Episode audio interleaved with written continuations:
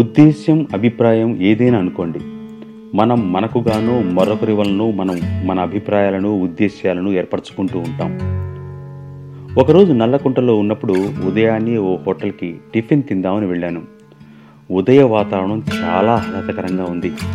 అగరబత్తి వాసన దేవుని పట్టం వద్ద ఆధ్యాత్మికతను పరుచుకునేటట్టుగా చేస్తుంది.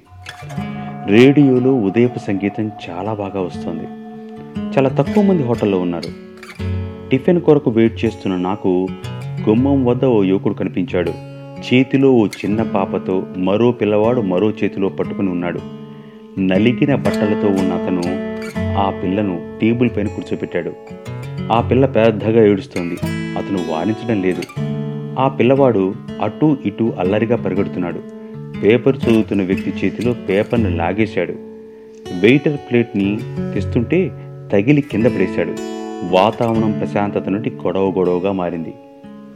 అక్కడున్న వాళ్ళందరూ అతన్ని శ్రద్ధ లేని తండ్రి అన్న అభిప్రాయానికి వచ్చేశారు. అతను ఆ పిల్లలను కంట్రోల్ చేయటం లేదు అని గొణుక్కోసాగారు.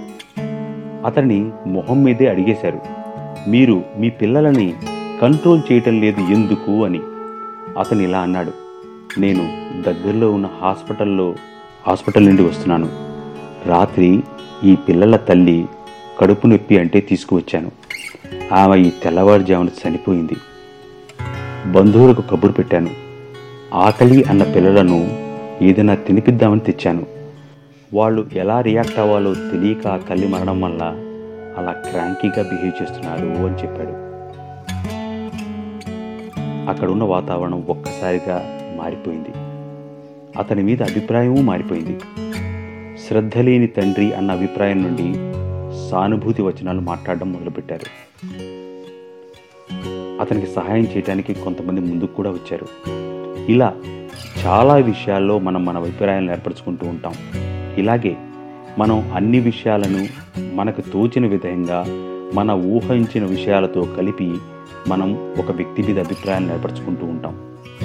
వాటిని ఏర్పరచుకోవటమే కాదు, ఊరంతా ప్రచారం చేస్తాం. అసలు నిజాన్ని ఎప్పటికీ మనం గ్రహించం. మన ఊహలతోనూ మన అభిప్రాయాలతోనే ఆ వ్యక్తిని అదే రంగుటద్ద నుంచి చూస్తూ ఉంటాం. అవునా కాదా? ఆలోచించండి.